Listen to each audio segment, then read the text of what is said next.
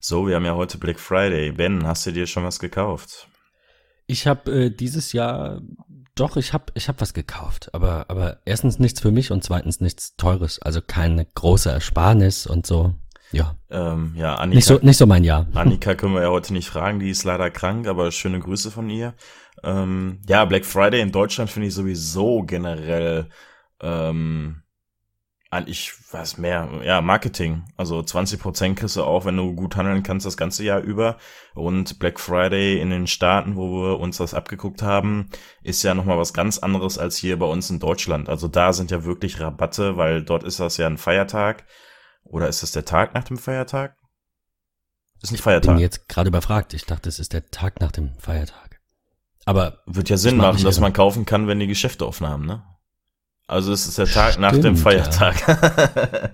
also der Tag. ja, nat na na natürlich. Gestern war Thanksgiving. Genau. Jetzt, jetzt wird's mir auch gerade klar. Und es gab ja dieses äh, Badge auf dieser Apple Watch ähm, Sammlung da, diese Aktivitäts Badges. Erklär mal. Aber leider leider nicht für Deutsche. Ich wollte nämlich unbedingt gestern schon fünf Kilometer rennen. Und dann habe ich in letzter Sekunde noch gelesen, äh, dass es nur für für Amis gilt oder man da irgendwie seinen Standort faken und bla. Und dann hatte ich auch keinen Bock drauf. Ja, also der Alex Eumer, der hat in seinem iPhone-Blog geschrieben, dass man ähm, einfach, ich glaube, im Apple Store umstellen konnte oder nee, nicht im Apple Store, glaube ich, auf ein iPhone selber, dass man sich in den USA befindet und konnte dann halt äh, diesen Orden auf Deutsch ähm, erreichen in Deutschland. Das heißt, ihr könnt mit eurer Apple Watch Aktivitäten, äh, oder ihr habt ja diese Aktivitäten-Anzeige äh, auf der iPh ah, iPhone. Heute ist mal wieder so ein Kuddelmulltag. Gestern war Feiertag auch für mich. Nein, also ihr könnt ja Aktivitäten auf dem iPhone, äh, auf dem Apple Watch, mein Gott, ihr könnt Aktivitäten auf der Apple Watch starten. Die werden ja dann getrackt und ihr habt ja so eine Aktivitätsanzeige. Und je nachdem, ähm, wie oft ihr euer Ziel erreicht, bekommt ihr halt so welche Belohnung. Und ähm, gestern gab es zu Thanksgiving auch eine Belohnung, dass man dort fünf Kilometer laufen war. Das war so ein Gimmick von Apple, was die dort eingerichtet haben. Und das gab es, wie gesagt, halt nur in Amerika.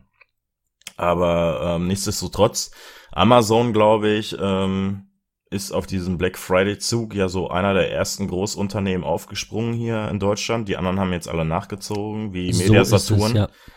Und ähm, ich fand auch schon bei Amazon war dieses Black Friday auch schon mal besser. Also ich habe mir gestern Abend noch schnell ähm, ein Gigabit Switch geklickt, den ich sowieso haben wollte. Ähm, Hast du denn gut gespart dabei?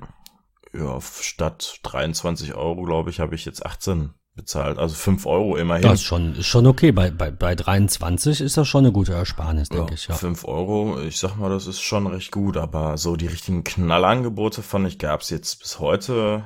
Nee, also muss ich auch jetzt sagen. noch nicht. Und also ich, ich weiß nicht, ob es letztes oder vorletztes Jahr war, aber da habe ich irgendwie extrem viel Geld, also extrem viel Geld heißt vielleicht 500 bis 1000 Euro äh, bei, bei Amazon ausgegeben in der Zeit. Alles Dinge, die ich ähm, entweder brauchte oder eh haben wollte. Außer einer Sache, über die ich eigentlich gar nicht reden möchte. Ich habe mir so eine Philips Bierzapfanlage gekauft. Die war ah. anderthalb Wochen im Betrieb und dann dachte ich, Alter, was hast du für eine Scheiße gekauft?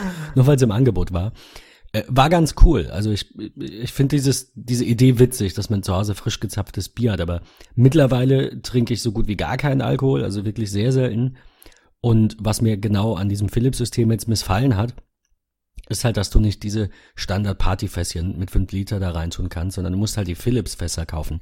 Dafür sind die besser. Dafür ist das von der Qualität her, Bierqualität, äh, Temperatur und, und, und. So, oder soll es zumindest besser sein als bei anderen äh, kleinen Zapfanlagen für diese 5 Liter Fässchen. Also die haben sehr, sehr gut in den Tests abgeschnitten.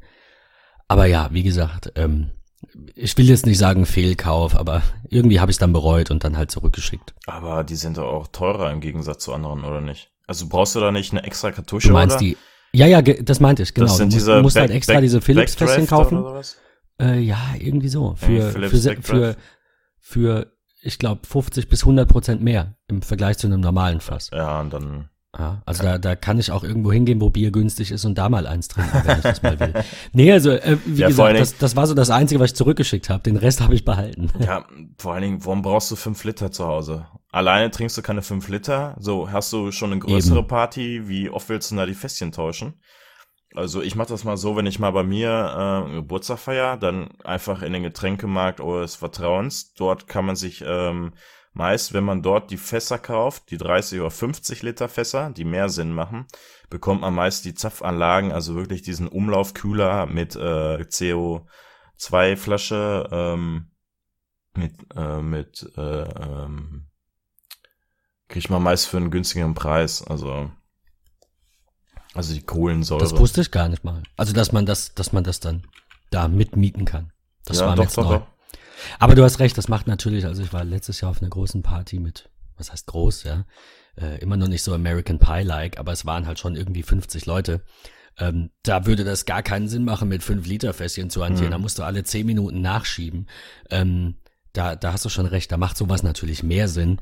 Und wie oft wäre es der Fall gewesen, dass ich dieses 5 oder bei der Philips Zapfanlage dieses 6 Liter Fass einfach nicht leer bekomme. Ja, und dann klar. nutzt es auch nichts, wenn es besser schmeckt als eine Flasche oder was auch immer.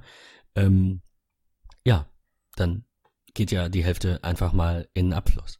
Ja, deswegen, also richtig, ich habe mir die auch schon mal angeguckt, richtig Sinn machen die nicht. Vielleicht für jemanden, der regelmäßig äh, abends ein Bier trinkt, dann schon, weil dadurch, dass ja in diesen Philips-Fässchen schon die CO2-Kartusche eingebaut ist, hält sich das natürlich auch nach Anbrechen länger.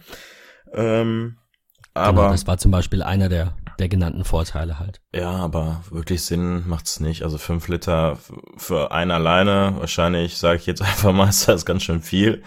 Und sobald du mit mehreren bist, ist zu wenig. Also ist genau, weiß ich nicht. Aber Philips muss anscheinend damit äh, eine Zielgruppe erreicht haben, weil die gibt's ja immer noch und die gibt's auch schon lange, finde ich. Und, ja, absolut. Ähm, nee, also mein Weg ist dann einfach, geht irgendwie in den Getränkehandel, fragt da nach einer Zapfanlage, meistens kosten die nichts. Selber kaufen, versucht es gar nicht, ist viel zu teuer. Ähm, so eine so ein Umlauf. Ja, außer du hast so einen riesigen Partykeller oder so. Ja, da vielleicht. Und, da, und hast dann ständig Gäste da oder so. Ja, ja, klar, dann ja. Du, du, hast recht, wenn man so zweimal im Jahr irgendwie eine kleine Feier macht mit 20, 30 Leuten, dann kann man sich das Ding auch leihen. Ja. Oder man macht es halt herkömmlich und stellt ein paar Kästen hin. Ja. Hat bisher auch immer funktioniert. Ja. Ja, aber ähm, ich wollte eigentlich gar nicht über Alkoholkonsum reden. auch wenn wir, äh, denke ich, als Zielgruppe auch eher äh, mindestens mal junge Erwachsene haben, aber Vielleicht hört uns ja auch jemand, der unter 18 ist. Trink kein Bier, nein, äh, unter 16, trink kein Bier. Ähm, äh, kommen wir zurück zu den Black Friday Angeboten. Also du sagtest es ja schon, Amazon war so einer der ersten oder sogar der erste in, äh, in Deutschland mit diesem Black Friday ähm, Special, jetzt mittlerweile Cyber Monday, eine ganze Woche. Ich erinnere mich dran, dass ich da letztes oder vorletztes Jahr, wie gesagt, als diese Bierzapfanlagengeschichte war, dieses eine Jahr, in dem ich so viel Geld da ausgegeben habe, da saß ich auch wirklich von morgens bis abends auf der Amazon-Seite. Hm. Ähm, also nicht am Stück, aber es wurden ja die Angebote immer, ja, ich, ich glaube, sie wurden einen Tag im Voraus veröffentlicht. Das heißt, ich bin dann abends hingegangen, nachdem die Aktion vorbei war, so gegen 20 Uhr, schätze ich, war das, 21 Uhr, habe mir die Angebote des nächsten Tages angeschaut ähm, also diese, ne, diese, diese Blitzangebote, die dann immer ab 6 Uhr im Viertelstundentakt kommen, ungefähr 10 Produkte alle 15 Minuten. Und habe mir dann schön in den Kalender eingetragen, hier gibt's das, da gibt's das. Und das ist schon sehr anstrengend.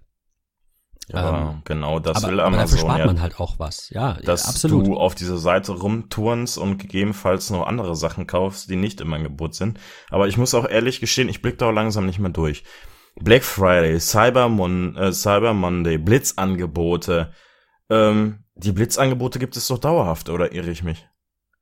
Die Blitzangebote gibt es zumindest mittlerweile dauerhaft. Ich weiß so. nicht, ob das vorher mal anders war, aber ja. Aber jetzt, warum, jetzt warum gibt es sie dann noch beim Cyber Monday? Warum gibt es sie noch beim Black Friday? Weil es die halt immer gibt. Ja, aber man blickt da nicht mehr durch. Wo, was, wie, wann, warum, weshalb und so, das Einzige, was ich so von Cyber Absolut. Monday oder Black Friday mitbekommen habe, sind diese Kindle- und Fire-Angebote. Also Fire TV-Stick, äh, Fire Tab äh, und Kindle Paperwhite, dass die reduziert sind, so als richtiges Cyber Monday-Angebot. Aber sonst so irgendwelche Produkte, die mich interessieren? Ne, also irgendwie. War jetzt bei mir dieses Jahr auch nichts dabei. Ich meine, wenn ich jetzt hier gerade mal auf die Startseite schaue, sind da halt minus 47 Prozent bei Curved UHD-Fernsehern von Samsung. Oder die PlayStation 4 Pro mit 13% Rabatt, obwohl sie relativ neu ist. Ist nicht alles schlecht, aber wie gesagt, mich haut's jetzt dieses Jahr auch nicht um.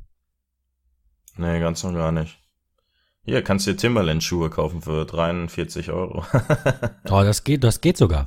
Ja, sonst kostet die, glaube ich, 120, ne? Aber da, hinkommen. da gibt es einen Tipp. Ich kenne da einen Laden, aber das verrate ich euch nicht, weil dann wird der voll. Wo ich meine Timberlands kaufe. Das musst du mir nachher mal in Ruhe sagen. ja, vielleicht wissen das ja die eine oder anderen. Ähm, muss man aber über die Grenze fahren. Welche? Ähm, ja, das sage ich nicht. Dann fällt das auf. Aber ähm, ähm ja, so, so zum ähm, Feiertag, wenn man mal versucht, ähm, Geschenkekarten von Apple zu verschenken. Momentan gibt's ja keine Rabatte, ne? Ähm, also ich glaube, letztes Jahr war es so, dass es da auch tatsächlich keine Rabatte gab. Ich bin nicht ganz sicher. Ähm, dieses Jahr gibt's, wie du sagtest, es gibt nur Geschenkekarten. Also quasi so wie Mediamarkt das oftmals macht, keine Rabatte, sondern ein kaufe ein Produkt ab x Euro und bekomme eine Gutscheinkarte oder diese Aktionskarten von Ikea zum Beispiel. Aber gibt's, ja auch. gibt's, gibt's immer noch? Also ich war sonst immer der Meinung, dass, äh, dass ähm, man, wenn man Geräte gekauft hat, dass es dort Geschenkegutscheine gab. Jetzt momentan nicht, ne? Ich bin, ich bin nicht sicher, wie das vorher war. Ich versuche das gerade mal rauszufinden. Also was ein gutes Angebot sogar war gestern, ähm, man konnte gestern bei eBay für 10%, ähm, also es gab einen 10% Gutschein, ausnahmslos auf alle Sachen. Da habe ich gestern ein iPhone 7 bestellt in 32 Gigabyte für 620 Euro. Das ist doch auf jeden Fall mal für wen? Nicht für mich. da, das ist doch auf jeden Fall mal eine gute Sache gewesen. Ja. Ich habe es leider leider verpasst. Ähm, war gestern unterwegs ähm, bei einem Kunden und ähm, konnte daher nicht. Hm. Und habe jetzt halt eben geschaut, ähm, weil es da auch wieder einen 10% Gutschein gibt. Das sind aber nur einige Kategorien. Gestern war wohl wirklich bei eBay alles. Alles. Ja. Ähm, und da mal eben so eine Apple Watch zu schießen, die ein bisschen günstiger ist, äh, sowas ist dann, denke ich, eine gute Sache. Ja. Also ähm, das hat sich schon, glaube ich, gelohnt. Und ähm, ja, war eine gute Sache auf jeden Fall, wenn man da Weihnachtsgeschenke kaufen soll oder wollte. Nicht soll. Soll, muss ja keiner, weil Weihnachten sich zu beschenken, das kann man ja auch mal dahinstellen, wie man möchte. Die einen finden es gut, die anderen finden es äh, übertrieben. Ich finde Beschenken grundsätzlich gut, finde nur dieses am Dieses, Weihnachten. Du, du, du musst an. Genau. Ja, also er, erstmal vorweg, ich bin nicht gläubig. Und die Leute, die ich beschenke und die, die mich beschenken in meiner Familie, sind alle nicht gläubig. Ähm, aber selbst davon ab ähm, ist das ein, also ich, ich finde dieses, dieses, du musst am Geburtstag da mal eben was ganz Großes äh, äh, auspacken, quasi. Und übers Jahr hörst du nichts von den Leuten, finde ich immer sehr schade. Also ich, also ich sehe es genauso. Ich schenke Warum? grundsätzlich, wenn ich denke, da ist jetzt ein Anlass, schenke ich was. Mhm. Und äh, wenn jetzt halt irgendwie kein Anlass, also kein, wenn, wenn meine Freundin kein Geschenk braucht, dann kriegt die auch nichts. Dann ist es mir auch egal, ob's da, ob da Geburtstag ist, dann gehen wir halt essen. Aber dann muss ich da nicht ums Verrecken irgendwas kaufen. Ähm, und genauso halt zu Weihnachten und was weiß ich, Namenstag, Vatertag, Muttertag, ist alles, äh, reizt mich alles irgendwie nicht. Umgekehrt will, äh, verlange ich da natürlich auch nix. Also mir ist das egal. Ich bin froh, wenn Leute mich an meinem Geburtstag anrufen und, äh, und das war's. Hm. Ne, ich sehe es eh nicht. Warum soll man sich ausgerechnet am 24., was sowieso eigentlich nur dafür da ist, den ganzen Einzelhandel anzutreiben, man kann sich ja das ganze Jahr aber schenken. Warum muss es ausgerechnet am 24. sein? So für Kinder, klar, kann ich es verstehen.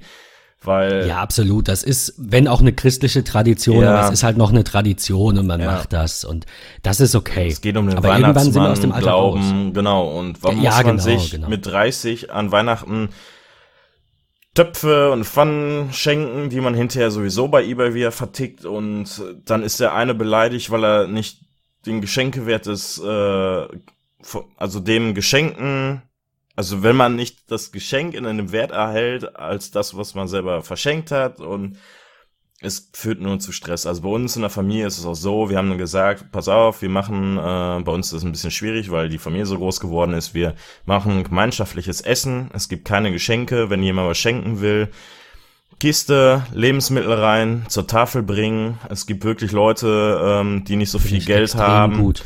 Äh, cool, lieber cool. da ne, Lebensmittel hinbringen, statt Geld irgendwo überweisen, weil da weiß man auch nicht, ob das ankommt und man braucht nicht so weit gucken. Man muss nicht die Sachen sonst wohin überweisen an irgendwelche Institutionen, die das Geld wieder an Werbung verbuttern und äh, weiß ich nicht, RTL Marathon, gut, dass sie es machen, Spendenmarathon, aber dann lieber Lebensmittel kaufen, zur Tafel bringen. Es gibt Leute, wenn man da mal wirklich, man macht das einfach mal. Ich habe das letztes Jahr gemacht. Ich bin da hingefahren, habe die Sachen da persönlich abgegeben. Und wenn ihr dann da seid und seht, dass die Leute da hinkommen, sich so, so also so mit Schamgefühl, ne, weil sie, es müssen nicht Bettler oder es sind auch Rentner, wo die Rente nicht reicht, so. Und wenn ihr dann seht, dass da so eine, so eine Omi zerbrechlich dahin geht und sich schämt, dass sie da Lebensmittel nehmen müsst äh, oder sie da leben, sie da nehmen muss. Also das ist eine Erfahrung wirklich. Dann wirklich zu Weihnachten lieber da hingehen. Oder was heißt nur zu Weihnachten? Man kann das das ganze Jahr machen und man soll es eigentlich auch das ganze Jahr machen. Ähm, aber wenn ihr irgendwie den, den Zwang habt, Weihnachten irgendwie was zu verschenken, dann nicht irgendwie ein Fernseher für, weiß nicht, 300, 600 Euro, sondern dann macht für 100 Euro ein Lebensmittelpaket, bringt's dahin und dann seht ihr mal, wie man Menschen richtig glücklich machen kann. Das hast du extrem, ja. nein, das hast du extrem schön gesagt und das nein, überrascht ist, mich. Nicht, weil so. ich schlecht von dir denke, ja, sondern na, auch, nein, aber weil selbst bei den Leuten, von denen ich extrem viel halte, wir kennen uns ja jetzt nur noch nicht so lange, als dass ich das beurteilen könnte bei dir, ähm, wie, wie du da eingestellt bist. Ähm, selbst bei denen habe ich sowas noch nie gehört. Also es überrascht mich sehr positiv. Ähm, ich würde nur anmerken, natürlich spricht nichts dagegen, den Fernseher auch für 1000 Euro zu verschenken. Äh, aber vielleicht auch nur dann, wenn er, wenn er gebraucht wird, in Anführungszeichen, oder wenn er angebracht ist. Und wenn man dann halt in der Familie einfach mal gesättigt ist, was Geschenke angeht, und das ist halt bei uns so, uns fehlt nichts, meinen Eltern fehlt eigentlich an nix. Wenn die was brauchen oder wenn wir was brauchen, dann spricht man unterm Jahr drüber, immer. Und dann wird da heißt es auch nicht, ja, ach, du brauchst dir jetzt, keine Ahnung. Äh, und wenn es nur ein paar Socken ist, ja, dann schenke ich dir die zu Weihnachten. Äh, es ist Juli. Ja, also da, das ist das, was mich am meisten daran stört, dass man sich da so festlegt auf Zeiträume und es ist eigentlich immer unpassend. Hm. Also es war noch nie so, dass ich gesagt habe, oh geil, ich freue mich jetzt auf Weihnachten, weil ich weiß, ich brauche in einem Monat exakt das. Ich hm. brauche es, wenn ich es brauche und dann kaufe ich es mir oder lasse es mir schenken oder eben umgekehrt, ich gehe hin und verschenke etwas, wenn ich mitbekomme, jemand braucht was. Äh, und somit sollte man, denke ich, äh, so wie du gesagt hast, zumindest diese besinnlichen Feiertage um die Weihnachtszeit vielleicht einfach mal zum Anlass nehmen, Menschen was Gutes zu tun, die es eben nicht so dicke haben, weil ähm, uns geht's gut. Das ist das, was viele vergessen. Ja, sicher, uns Und, geht's richtig äh, gut. In der Welt ist gerade überall Dramastimmung. Aber wir haben das ja bewusst auch äh, in der letzten Folge ignoriert. Ich möchte das auch heute nicht vertiefen, weil das nicht in unserem Podcast ähm, ähm, ja Zeit bekommen soll, dass wir hier über Politik und ähnliches sprechen, außer es hat halt was mit Technik zu tun, das ist ja Tech Talk. Ähm, aber äh, ja, wie du sagst, uns geht's, uns geht's gut. Und ähm, wa warum sollen wir uns dann gegenseitig noch irgendwas schenken? Also was Teures, um, um des Schenken Willens? weiß ich nicht. Also man kann das ja mal ne, überdenken. Eine Kleinigkeit mal irgendwie Pralinchen, Blümchen ja. hier und da, mal zu einem Konzert gehen. Wir waren genau, jetzt dieses Jahr zum Beispiel auch auf einer Lesung von Sebastian Fitzek, kann ich sehr empfehlen, wer noch Karten kriegt, der ist, glaube ich, noch ein bisschen unterwegs. Hätte ich nie gedacht, dass mir sowas Spaß macht, aber ähm, wow, sehr positiv überrascht. Oder wie gesagt, Konzertkarten, sowas sollte man verschenken. Erlebnisse. Jochen Schweizer. Das war jetzt keine Werbung, aber also kein, keine bezahlte, aber äh, sowas in der Richtung. Das finde ich auch viel, viel toller als irgendwelche technischen Geräte. Ja. Oder Geld. Noch schlimmer. Wie gesagt, also man kann es ja mal überdenken, das an Weihnachten einzustellen, äh, so wie Apple die AirPod-Produkte jetzt einstellt. oh Mann, das war die Überleitung des Jahrtausends. Ähm, Aber ja. Du hast doch jetzt erstmal Sahne oder nicht. Der Ben, der wollte seine Time Capsule äh, loswerden und meinst du wirklich, dass dadurch, dass Apple jetzt da aussteigt, dass der Wert der Time Capsule steigt? Oder warum ist Apple da ausgestiegen? Ja, weil, das ist die weil große die Leute Frage. das nicht mehr kaufen. Also ich bin, muss ehrlich gestehen, ich bin auch von der Time Capsule weg, weil ähm, mir einerseits die Sendeleistung nicht mehr gefallen hat, die meinen Ansprüchen gerecht wird. Und ähm, ich bin da jetzt auf Unify umgestiegen von der Ubiquit. Boah, kannst du aussprechen. Aber ich glaube, jeder äh, kennt äh, das Produkt Unify. der sich ein bisschen mit WLAN beschäftigt. Ich glaube, das sind so jetzt momentan die Access Point, ähm, die momentan gekauft werden. Und mir gefiel halt dieser Gedanke nicht, dass ich meine Backups auf dieser Platte sichere und was ist, wenn die Platte kaputt ist? Es gibt keinen RAID-Verbund, es gibt dort keine zweite Sicherungsmöglichkeit. Na klar, man kann immer seine Sachen irgendwo auf ein Zweit-Backup legen, aber ich möchte anmerken, man kann tatsächlich an die Time Capsule eine externe USB-Festplatte anschließen und die allerdings manuell und das das ist ja das, was dir missfällt. Ähm, und das manuell dann eben auf diese Platte kopieren über das AirPod-Dienstprogramm. Das geht schon, aber ist halt unschön. Und bei ja. mir ist es jetzt so, dass die Platte ausgefallen ist. Vor rund zwei Wochen. Nach wie vielen Jahren? Also wie lange hat es Drei. Drei Jahre. Okay. Aber Glück im Unglück, ich muss jetzt mal ganz kurz eine Lanze brechen für mhm. eigentlich für meine Entscheidung, mich für Apple Care zu entscheiden. Aber es ist ein tolles Produkt von Apple. Der Apple Care Protection Plan deckt bei einem Mac drei Jahre Garantiezeitraum ab und zusätzlich ist auch Zubehör abgedeckt und darunter fallen auch diese AirPod-Produkte. Die dürfen sogar bis zu zwei Jahre vor dem Mac gekauft sein. Das heißt, im schlimmsten Fall kaufe ich 2010 eine Time Capsule, habe dann ein Jahr beschränkte Apple-Garantie, habe im zweiten Jahr rein theoretisch die Gewährleistung, auch wenn das ein Thema vielleicht für eine nächste Folge ist, das ist sehr kompliziert, und habe dann, kaufe ich mir meinen Mac nach zwei Jahren, das, die, die ich diese Time Capsule habe, minus einen Tag, und kaufe dann für diesen Mac den Apple Care Protection Plan und habe dann ab 2012, ab dem 1.1., drei Jahre Garantie auf dem Mac und auf der Time Capsule. Also habe ich insgesamt effektiv maximal fünf Jahre Garantie. Was oh, echt okay das ist. Das ist ja schon mal was. Ja. Ich wollte gerade sagen, da können wir mal anfangen zu reden. Nein, ja. Spaß beiseite, aber AVM zum Beispiel gibt auch fünf Jahre. Also ähm, ich finde es immer ein schwieriges Thema, weil wir nicht vergessen dürfen, dass Apple, HP, Sony, die alle nur ein, meine HP ist es auch, die alle nur ein Jahr Garantie geben, dass das amerikanische Unternehmen sind, die nach amerikanischen Werten ihre Geschäfte machen. Und in Amerika ist Garantie kein Thema. Also nicht in, in der Art. Da ist ein Jahr vollkommen normal und wenn es danach nicht mehr geht, hast du halt Pech. Wir haben jetzt durch die Gewährleistung hier nochmal eine Sonderstellung, aber wie gesagt, da will ich gar, nur jetzt nur am Rande ganz kurz, gar nicht ins Detail gehen. Ähm, es ist ja so, dass dann der Händler im zweiten Jahr und nicht der Hersteller eben für Mängel haften muss, wenn sie nachweislich, und da sind die ganz vielen Fallstricke, die wir gerne mal in Ruhe besprechen können, wenn sie schon beim Kauf bestanden. Also rein theoretisch, so drücke ich das immer aus, hat man ohne Gutachter sechs Monate Gewährleistung. Und da die meisten Hersteller ein Jahr Garantie geben, ist die Sache vom Tisch. Aber wie gesagt, das nur ganz am Rande. Jetzt geht A AVM zum Beispiel A hin. AVM hat fünf Jahre, hast du gesagt. Ne? Genau, wollte ich gerade sagen. Jetzt geht AVM hin und die sagen einfach mal auf die, ich weiß nicht, ob es bei jedem Produkt ist, aber auf die Fritzboxen sind es fünf Jahre und ich meine auch auf die Telefone und auf die Repeater und viel mehr haben die ja nicht. Ähm, das finde ich eine super Sache, weil mhm. damit sagst du ja auch, wir glauben an unsere Qualität eben ein bisschen mehr als die anderen. Das ist ja nicht so, als könnte Apple sich das nicht leisten, zu sagen, wir geben zwei Jahre Garantie oder drei und machen eine Verlängerung auf fünf, weil wir produzieren Premium und wir produzieren viel besser als alle anderen. Das ja, wäre möglich, rein theoretisch. Dann würden sie weniger diesen äh, Versicherungsschutz verkaufen. Das ist ja, muss man ganz ehrlich sagen, noch eine zusätzliche Einnahmequelle und die ist nicht gerade ohne. Bei einem neuen iPhone 7 ist das 150 Euro mal eben für ein weiteres Jahr mehr.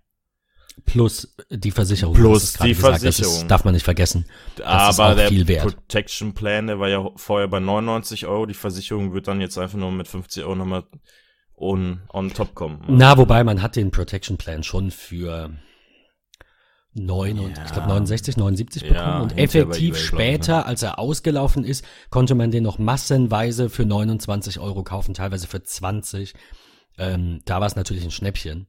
Ähm, Wobei auch da halt einfach die Frage im Raum steht, warum Apple nicht zwei Jahre Garantie gibt, ähm, um auch dieses Gewährleistungsthema eben in Europa einfach mal ja, beiseite zu schieben, für die Marke zumindest, weil es, da sind so viele falsche ähm, Vorstellungen von Gewährleistung und Garantie und Hersteller und Händler und ich, ich lese so viel Mist dazu im Internet.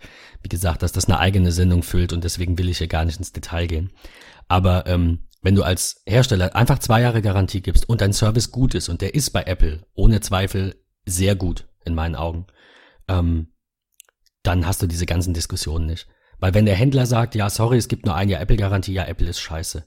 Ja, wir machen im zweiten Jahr keine Gewährleistungsfälle via Apple, beziehungsweise dein Bauteil fällt nicht unter Gewährleistung, hast Pech gehabt, dann ist auch nicht der Händler schuld für den Kunden, sondern Apple ist scheiße.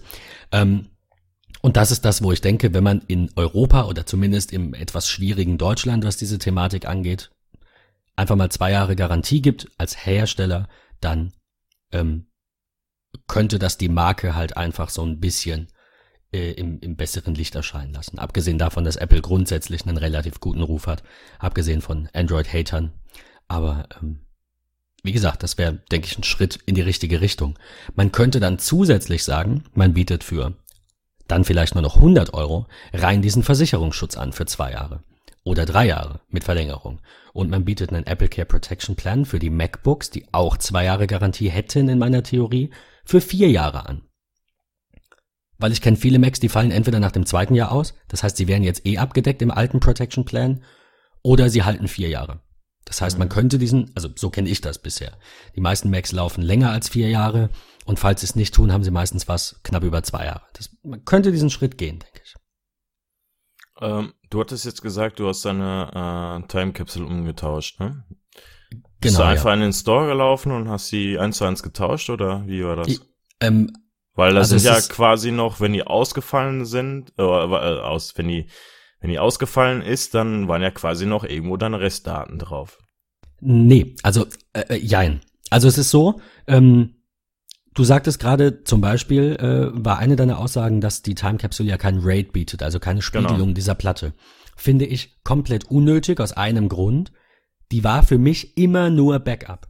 Wer auf die Time Capsule manuell Daten packt und die Daten nur da drauf packt, ist selbst schuld. Da kann ich kein Mitleid aufbringen. Ich kenne Leute, die das tun. Kein Mitleid von mir an dieser Stelle. Das ist ein Backup-System, es ist ein Backup-Produkt. Ähm, das ist auch ganz klar meine professionelle Aussage. Du brauchst, in der Theorie sagt man sogar, drei Datenbestände ähm, an mindestens zwei verschiedenen Orten. Das heißt, einmal hast du deine, deine tatsächlichen Daten, zum Beispiel auf deinem MacBook, dann hättest du ein Backup auf deiner Time Capsule und idealerweise hättest du noch, und das habe ich, ein Backup online oder auf einem anderen Gerät irgendwo. Und zwar in einem anderen Brandabschnitt. Also es geht darum, wenn du jetzt hier zwei Platten hast, zu Hause, die liegen neben dir, du wechselst die immer, was ist, wenn die Bude abbrennt? Jeder muss entscheiden, wie wichtig ihm seine Daten sind. Ich habe die allerwichtigsten Daten zurzeit noch in Dropbox, will aber ähm, damit zur iCloud komplett wechseln, wenn das mal alles ordentlich läuft. Ähm, also aufgrund von den Privatsphäre und, und Sicherheitsbedingungen, die äh, Dropbox hat und die Apple hat. Ähm, bin damit aber grundsätzlich technisch mit der Lösung Dropbox sehr zufrieden. Hab also überall immer alles, was wirklich wichtig ist, eben nochmal gesichert online. Mhm. Ja, so sollte es eigentlich auch sein. Ne? Also so, soll, so sollte es sein.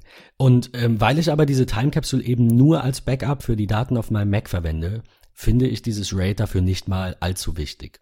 Das Einzige, was passiert ist, wenn du auf deinem Mac Daten gelöscht hast, bewusst, und die sind 30, 60, 90 Tage alt, die Time Capsule speichert ja, bis sie voll ist, und dann geht die kaputt und du hast halt keine zweite Platte in einem RAID und kein zweites Backup. Dann sind halt die Daten, die du vor x Wochen, Monaten gelöscht hast, weg. War für mich aber auch eher weniger Thema, weil mir ist das noch nie passiert, also soweit ich mich erinnern kann, noch nie passiert, dass ich Daten gelöscht habe und dann nach Monaten gesagt habe, hätte ich das damals nicht gelöscht. Also ich mhm. habe alle meine E-Mails noch aus den letzten fünf bis zehn Jahren, seit ich bei Google Mail bin, auf jeden Fall. Ich habe alle wichtigen Dateien noch in irgendwelchen Ordnern auf meinem MacBook oder auf meinem, noch meinem Mac Mini, der bald einen neuen Besitzer sucht.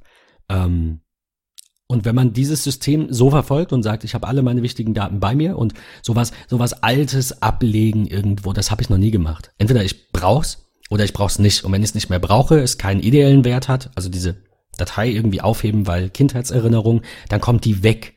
Und wenn die diesen Wert hat, und da gibt es auch einige alte Fotos, alte Videos natürlich, dann ist die auf meinem, zurzeit noch auf meinem Mac, auf meinem Produktivsystem und somit auch im Backup auf der Time Capsule. Das ganz kurz zu meinem ähm, Setup. Aber Jetzt erzähl mal, wie war das denn beim Umtauschen, bevor du noch weiter abschließt? Naja, sorry, ich, ähm, äh, nur, nur ganz kurz, um eben dieses Argument noch zu entkräften mit dem Raid. Ähm, wobei wir kommen da gleich zu, ich habe mir da Gedanken drüber gemacht und wir sind, glaube ich, beide auf dem, äh, auf dem gleichen Weg, was das ja. angeht. Ganz ja. kurz noch zur Time Capsule. Ähm, das Airport-Dienstprogramm hat mir den Fehler gemeldet, dass das Volume des Laufwerk muss repariert werden, das interne Laufwerk muss repariert werden. Dann ähm, habe ich kurz gegoogelt, weil ich die Meldung jetzt tatsächlich so noch nie gesehen habe ähm, und einfach erstmal davon ausging, dass das vielleicht auch nur eine Kleinigkeit ist. Dann ist der erste Schritt, das Gerät mal neu zu starten, also Strom raus, Strom rein, habe ich getan, gleicher Fehler. Dann dachte ich mir, was hast du zu verlieren? Es ist eh nur dein Backup, alles was du brauchst, hast du. Und habe die interne Platte dann nochmal gelöscht, also versucht zu löschen über das Airport-Dienstprogramm. Und dann war es so, dass der Fehler immer noch bestand. Und ähm, dann habe ich den Tausch tatsächlich bei Gravis in Mannheim durchführen lassen. Ähm, ging, ähm, hat halt ein paar Tage gedauert. Das muss erst von Apple bestätigt werden. Also das ist nichts, wo man einfach im System klickt und sagt, ja, der hat ein MacBook, mach mal. Sondern die brauchen dann halt die Rechnung der Time Capsule, die musste ich erst raussuchen, deswegen hat sich das ein bisschen verzögert. Brauchen sie die Rechnung des MacBooks. Da müssen sie bei Apple eben einreichen. Hier ist die Time Capsule, die ist drei Jahre alt. Ja, die hat keine Garantie mehr, aber der hat ein MacBook mit dieser Seriennummer, mit Apple Care, mit dem Apple Care Protection Plan. Bitte tauscht die. Ja, und dann wird, äh, kommt eine neue an. Und dann holt man sich die ab. Also alles sehr stressfrei, keine Probleme. Aber du konntest jetzt eins zu eins dort tauschen, oder? Genau, es kommt direkt ein Austauschgerät, da wird auch nichts repariert. Das macht Apple dann im Hintergrund. Hm. Also ich habe jetzt quasi eine generalüberholte, gehe ich mal davon aus, keine neue Time Capsule. Das ist ja so im Austausch, kriegt man in der Regel kein komplettes Neugerät. Ähm, Wobei ich bei der Time Capsule, um ehrlich zu sein, wenn ich überlege, sogar davon ausgehe, dass es neu ist. Außer vielleicht die Platine. Aber die Platte, die drin ist, die, die müsste eigentlich neu sein und das Gehäuse ist bei Apple ja auch bei diesen Refurbished-Geräten immer neu, damit es halt neu aussieht, damit es ne, nicht irgendwo Kratzer hat oder Dellen oder sowas. Hm.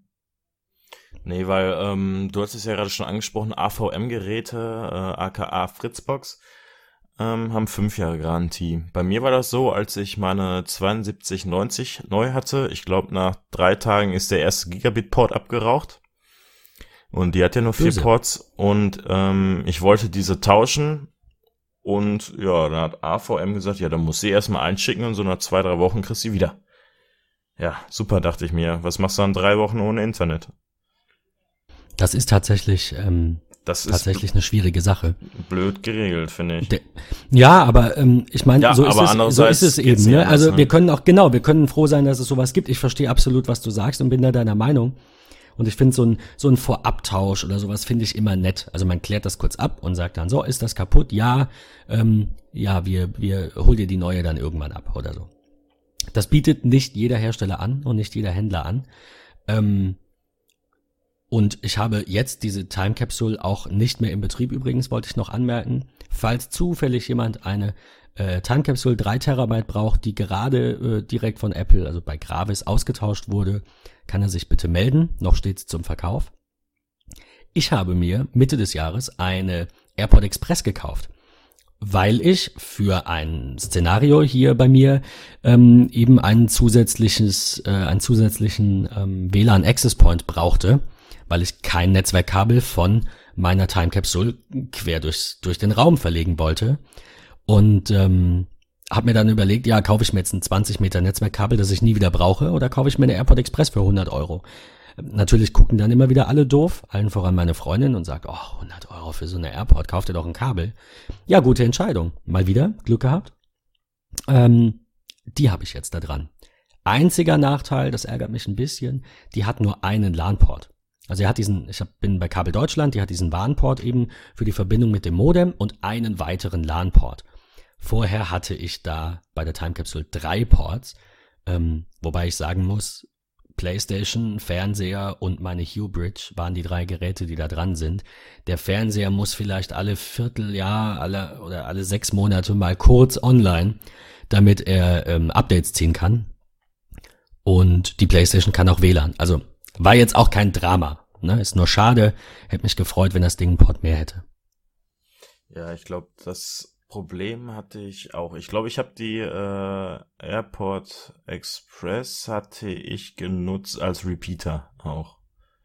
Also äh, ich ja. glaube, Szenario ja. war Time Capsule hier unten, Internet geteilt äh, mit meinem Bruder, aber wir haben das dann so gemacht, wir haben beide dann über LAN verbunden und äh, das WLAN hat er dann bei sich genutzt. Also nicht WLAN zu WLAN und dann auf LAN, sondern genau äh, so rum, äh, dass wir die beiden Geräte über RJ45 verbunden haben und ähm, dass er dann das WLAN genutzt hat. Hat funktioniert, aber wie gerade schon mal erwähnt, ähm, nicht mit der Leistung zufrieden gewesen und ähm, dementsprechend dann auf Enterprise-Produkte umgestiegen. Ich muss sagen, ich war mit der Leistung der Time Capsule immer sehr zufrieden und bin auch mit der Leistung der Airport Express jetzt zufrieden. Also, also ja, das kann, kann natürlich. Die Gegebenheiten nicht ja, genau, wollte, aber. Wollte ich, ich gerade sagen. Ja. Die Gegebenheiten bei mir äh, eigentlich recht quadratisch ähm, aufgebaut, ähm, meine Wohnung. Mit, ähm, ja, sag ich mal, 75 Quadratmeter, nicht ganz klein.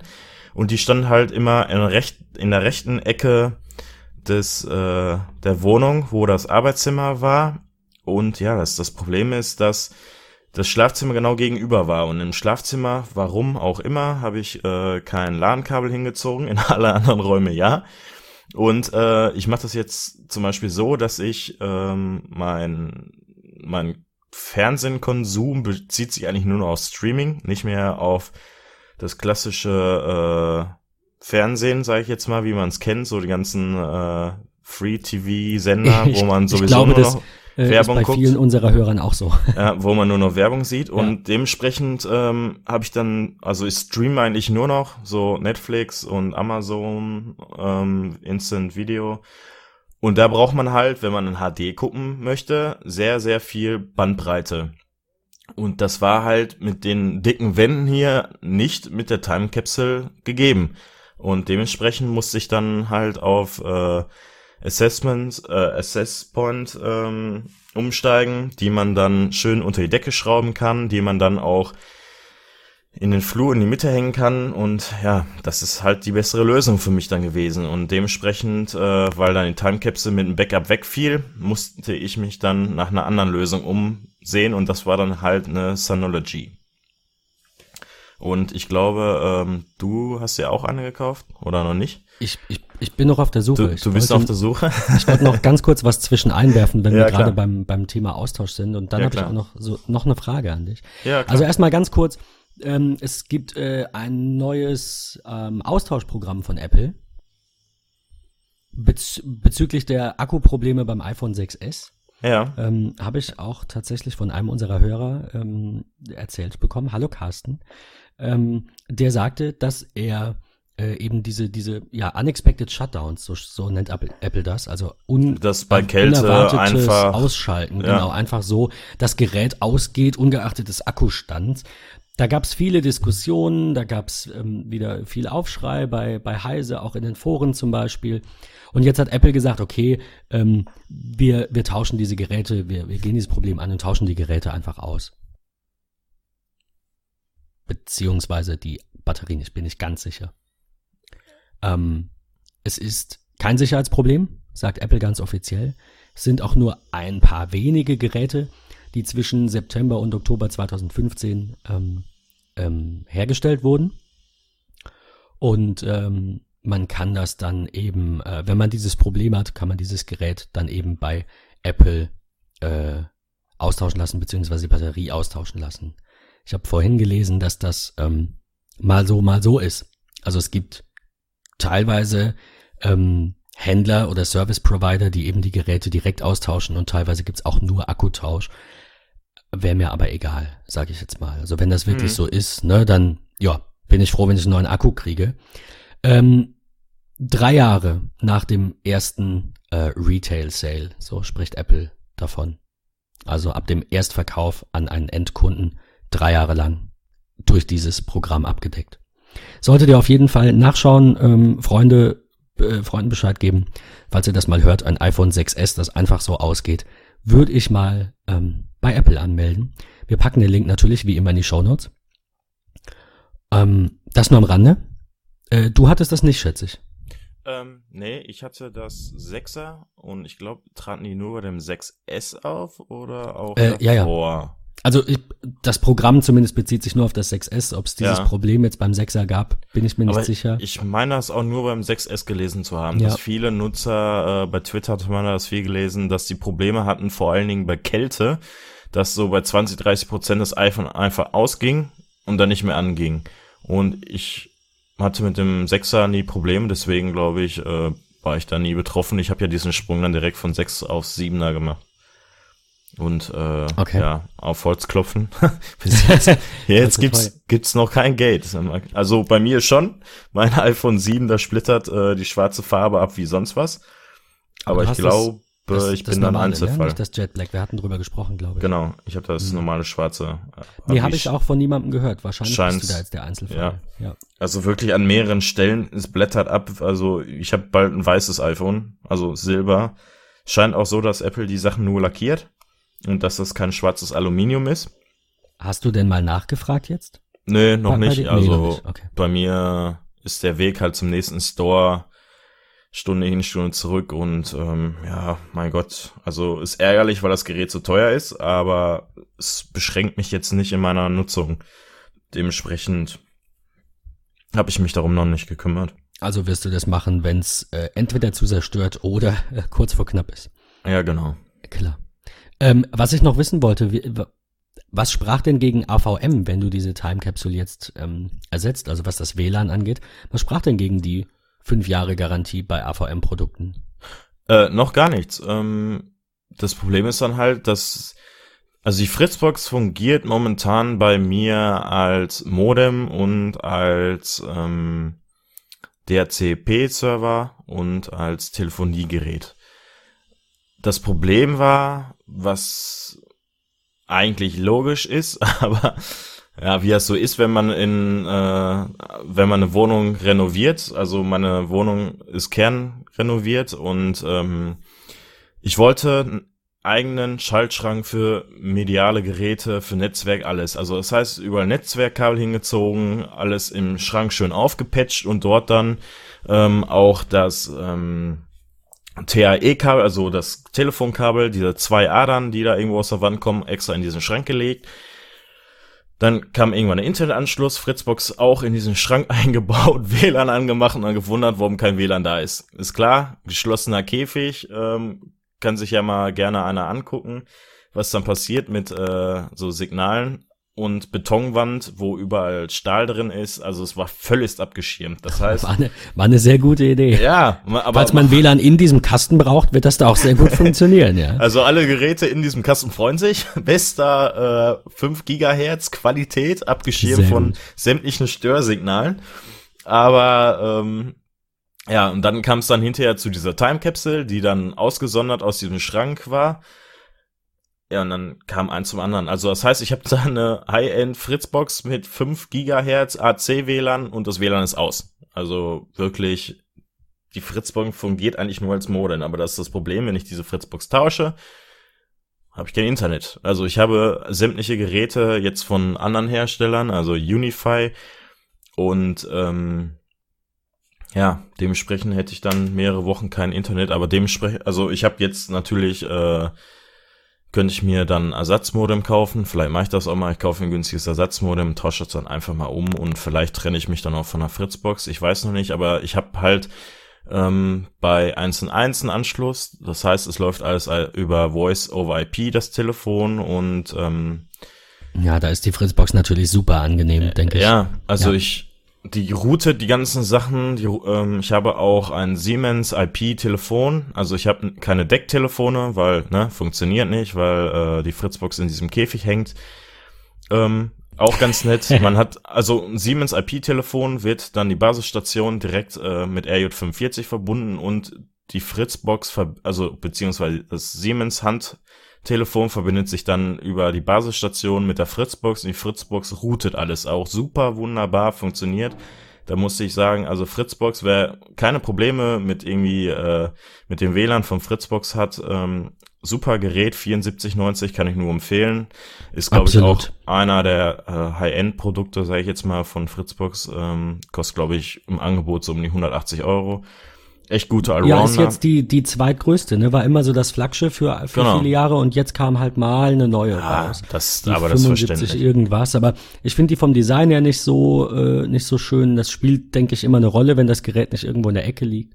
Ja. Aber äh, wird sich zeigen. Zurzeit, ja. ähm, zurzeit verkaufe ich auch gerne noch die 7490, weil die halt einfach super funktioniert und AVM, bei AVM ist das ähnlich, auch wie bei Apple, jetzt mal abgesehen von der Garantielaufzeit, äh, Garantiezeit, ähm, die haben sehr, sehr, sehr lange noch Updates für die Geräte. Das darf man ja bei so einem, bei so einem Router, bei so einer eierlegenden Wollmilchsau nicht unterschätzen. Da ist ein Modem drin, da sind WLAN-Chips drin, da ist DCT drin, das sind alles das anfällige Dinge. Und äh, ja, und eine Firewall, genau. Und ähm, da kann man echt mal eine Lanze brechen für AVM, weil die sehr, sehr, sehr lange eben diese äh, Updates für die Geräte rausbringen. Es gibt auch mhm. Beta-Programme, falls man mal Probleme hat mit einer Funktion, kann man eventuell diese Beta-Firmware aufspielen, die dann, wie auch immer, verbesserte Audioqualität zum Beispiel hat oder weniger Verbindungsabbrüche bei DECT. Also muss ich sagen, AVM definitiv einer meiner favorisierten Hersteller für ähm, Netzwerkgeschichten in kleinen Unternehmen und für privat. Ähm, noch dazu aus Berlin. Also, ja, mhm. was spricht also gegen hab, vor allem? Ich habe jetzt vor zwei Tagen sogar äh, wieder eine neue eingerichtet für ähm, einen Bekannten, der umgestiegen ist von, ähm, also Telekom switcht ja langsam alles um, von ISDN auf Voice-over-IP auch.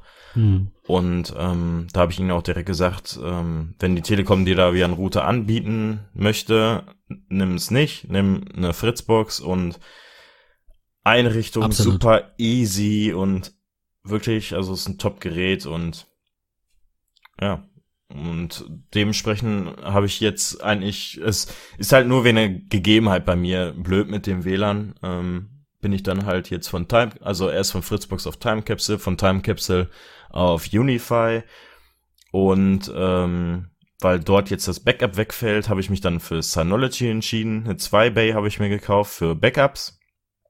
Und ja, die größte Frage, wenn man sich ein NAS kauft, ist eigentlich äh, selber bauen, Synology oder äh, QNAP.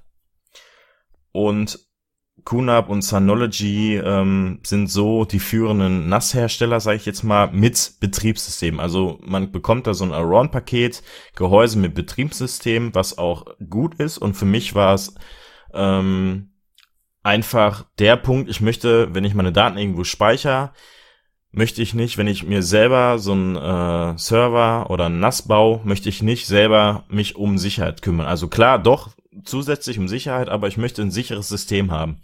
Und ich glaube, das ist so bei Synology und QNAP am meisten gegeben, dass man ein System kauft, was auch in äh, großen Firmen genutzt wird, was so gewisse Sicherheitsaspekte für mich äh, erfüllt. Und ähm, ja, ich bin halt quasi auf eine Synology 215J also ein 2-Bait-NAS, habe dort regelmäßig meine Backups gemacht und ja, weil ich so mit dem System zufrieden war von Synology. Quasi als Nachfolge, die äh, direkte Nachfolge zur Time Capsule hast du. Ja, genau, genau. Okay. Genau. Mhm. Und ähm, das Problem, oder was das Problem ist, ist eigentlich kein Problem. Also Synology hat quasi eine Desktop-Oberfläche, wo man sich über einen Browser einloggt auf den NAS.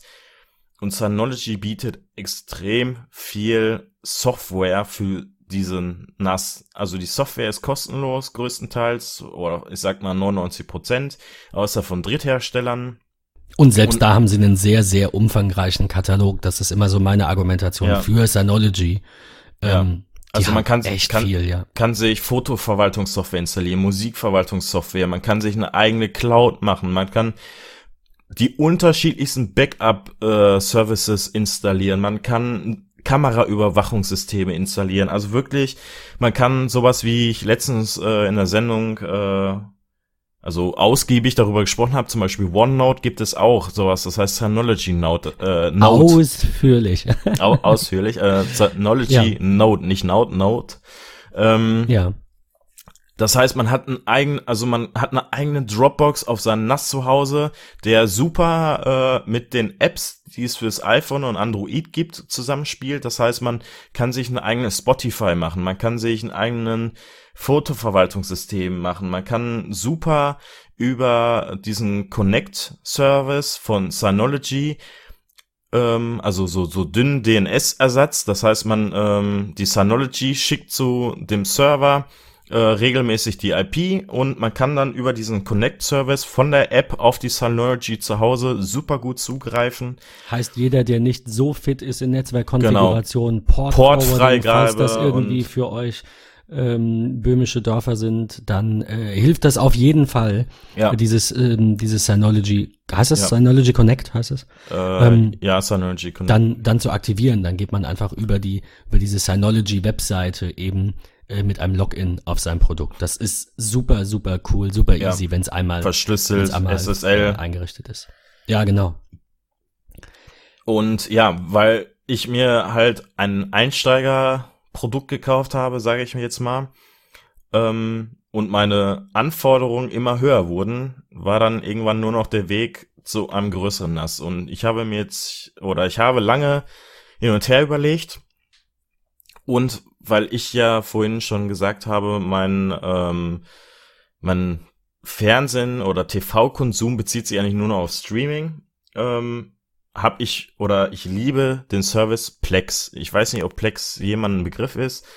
Ähm, Plex ist eine Zusatzsoftware, die eure Dateien, muss man wirklich dazu erwähnen, eure Dateien, die auf euren NAS liegen, ob es Filme, Fotos, Musik sind, ordnet und euch zur Verfügung stellt, übersichtlich. Also das heißt, ihr könnt, wenn ihr dieses System auf dem NAS installiert, könnt ihr von vom eurem PC übers iPhone, Tablet, über Fire TV könnt ihr mit der Plex App auf diesen Plex Service zugreifen und ihr habt schön eine also eine schöne äh, Mann. Ähm, ihr habt eine schöne Überfläche, wo eure Sachen sortiert sind.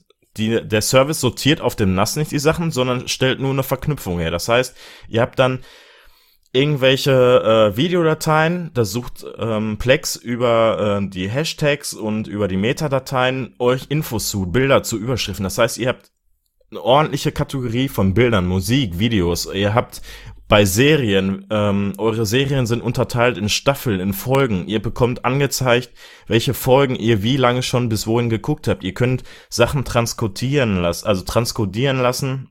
Das heißt, wenn ihr auf ein iPhone eine äh, niedrige Datenrate braucht, kann Plex das auch runter transkodieren. So, aber für dieses Transkodieren braucht man immens viel Rechenpower und das schaffen diese kleinen NAS-Systeme meist nicht. Dementsprechend kamen eigentlich nur zwei Produkte von Synology für mich äh, in Frage. Das war einmal die DS416 Play und die DS916 Plus. Und bei der 416 Play. Das Play steht eigentlich auch für Multimedia. Das Problem, was jetzt aber bei der ganzen Geschichte ist, ähm, wie gerade schon erwähnt, außer Knowledge bietet so ein Service an wie Plex. Leider ist er aber nicht auf vielen, also auf so vielen Geräten integriert, also sprich jetzt Fire TV, Fire Stick oder auf eurem Plex Fernseher. auf allem. Ich habe gerade mal ja. geschaut. Also ich will das jetzt nicht runterrattern, Xbox, weil ich denke, wir sollten auf jeden überall. Fall mal eine Sondersendung machen. Ja. Äh, nur zu Plex, weil das echt super, super geiles ja. Mediencenter ist mit Server, mit Clients, mit Apps auf allem. Du sagtest es gerade, PlayStation, Xbox sind mit dabei, natürlich alle gängigen Handysysteme ähm, also iOS, Android zumindest und äh, ich glaube auch äh, Win Windows Mobile natürlich auch. Für ja. den Windows gibt's einen Client, für den Mac gibt's einen Client und noch viele mehr. Wie gesagt, wollte ja. jetzt gar nicht alle nennen. Aber äh, es läuft quasi überall. Die ja. sind schon sehr, sehr, sehr gut.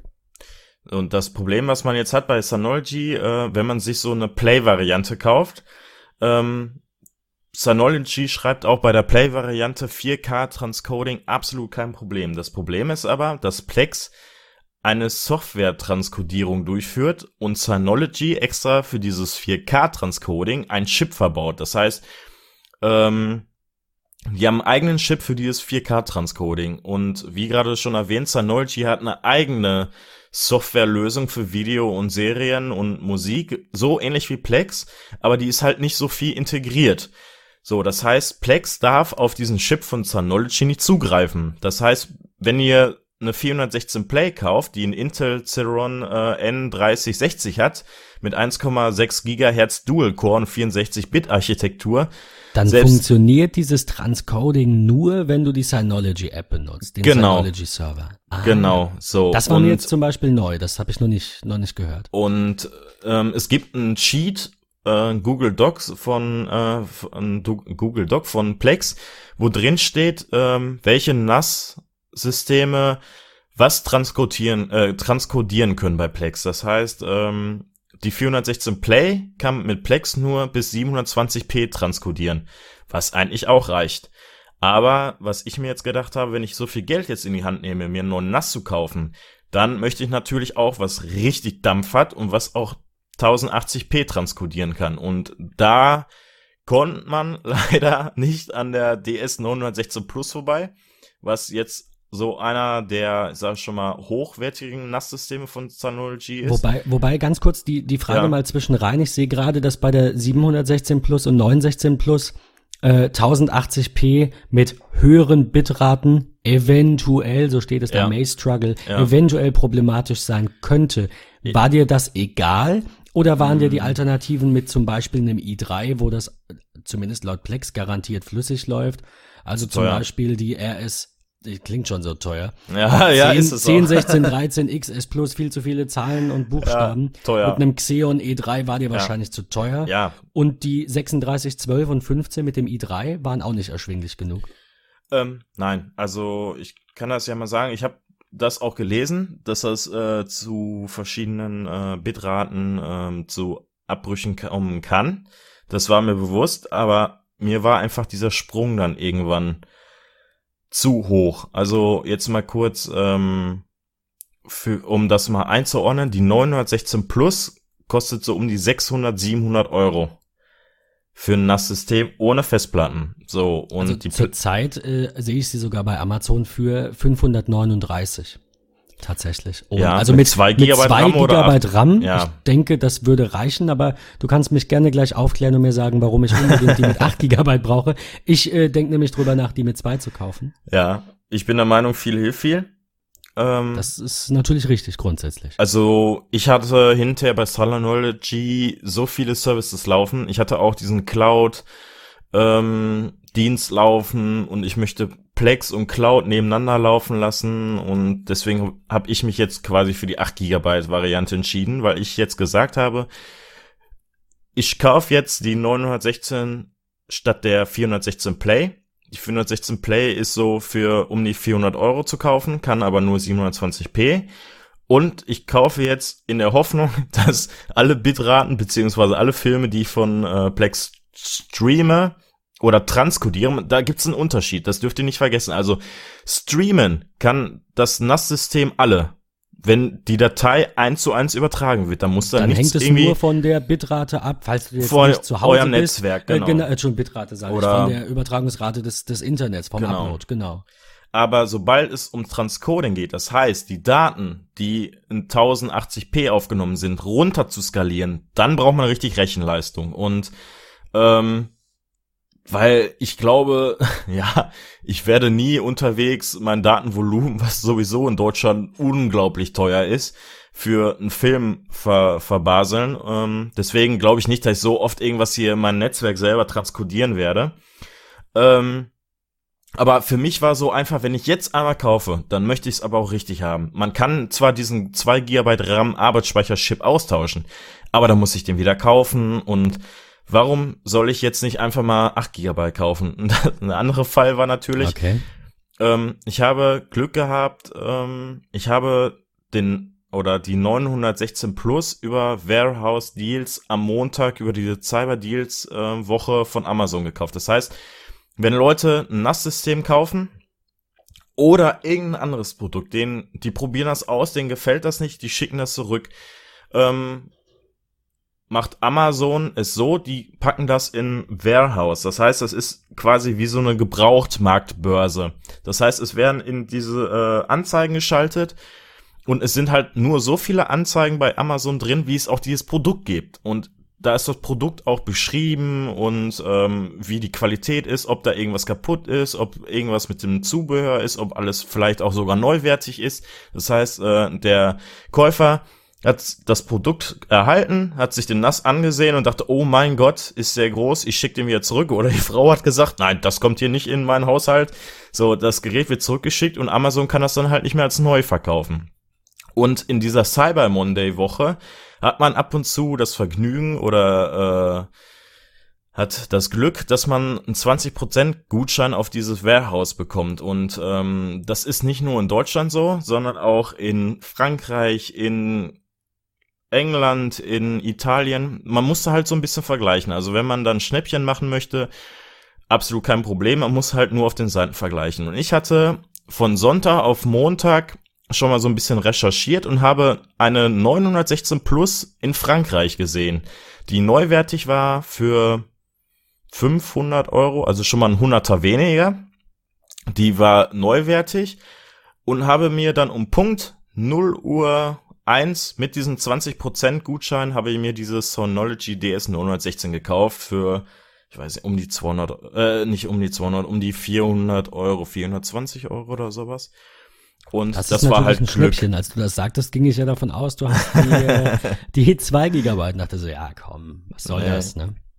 Nee, ich habe mir wirklich die 8 Gigabyte dann gekauft, äh, weil es war halt dann so, wenn ich das Produkt gekauft habe, war es weg. Und ähm, ja, du wolltest ja eigentlich auch einer haben, aber da ist halt wirklich das Problem, dass ich dann halt schneller war und auch nichts gesagt habe. Nee, ich hatte und, da zu diesem Zeitpunkt tatsächlich noch gar nicht, ähm, also behaupte ich jetzt, noch gar ja. nicht hundertprozentig sicher gewusst, was, was genau ich will.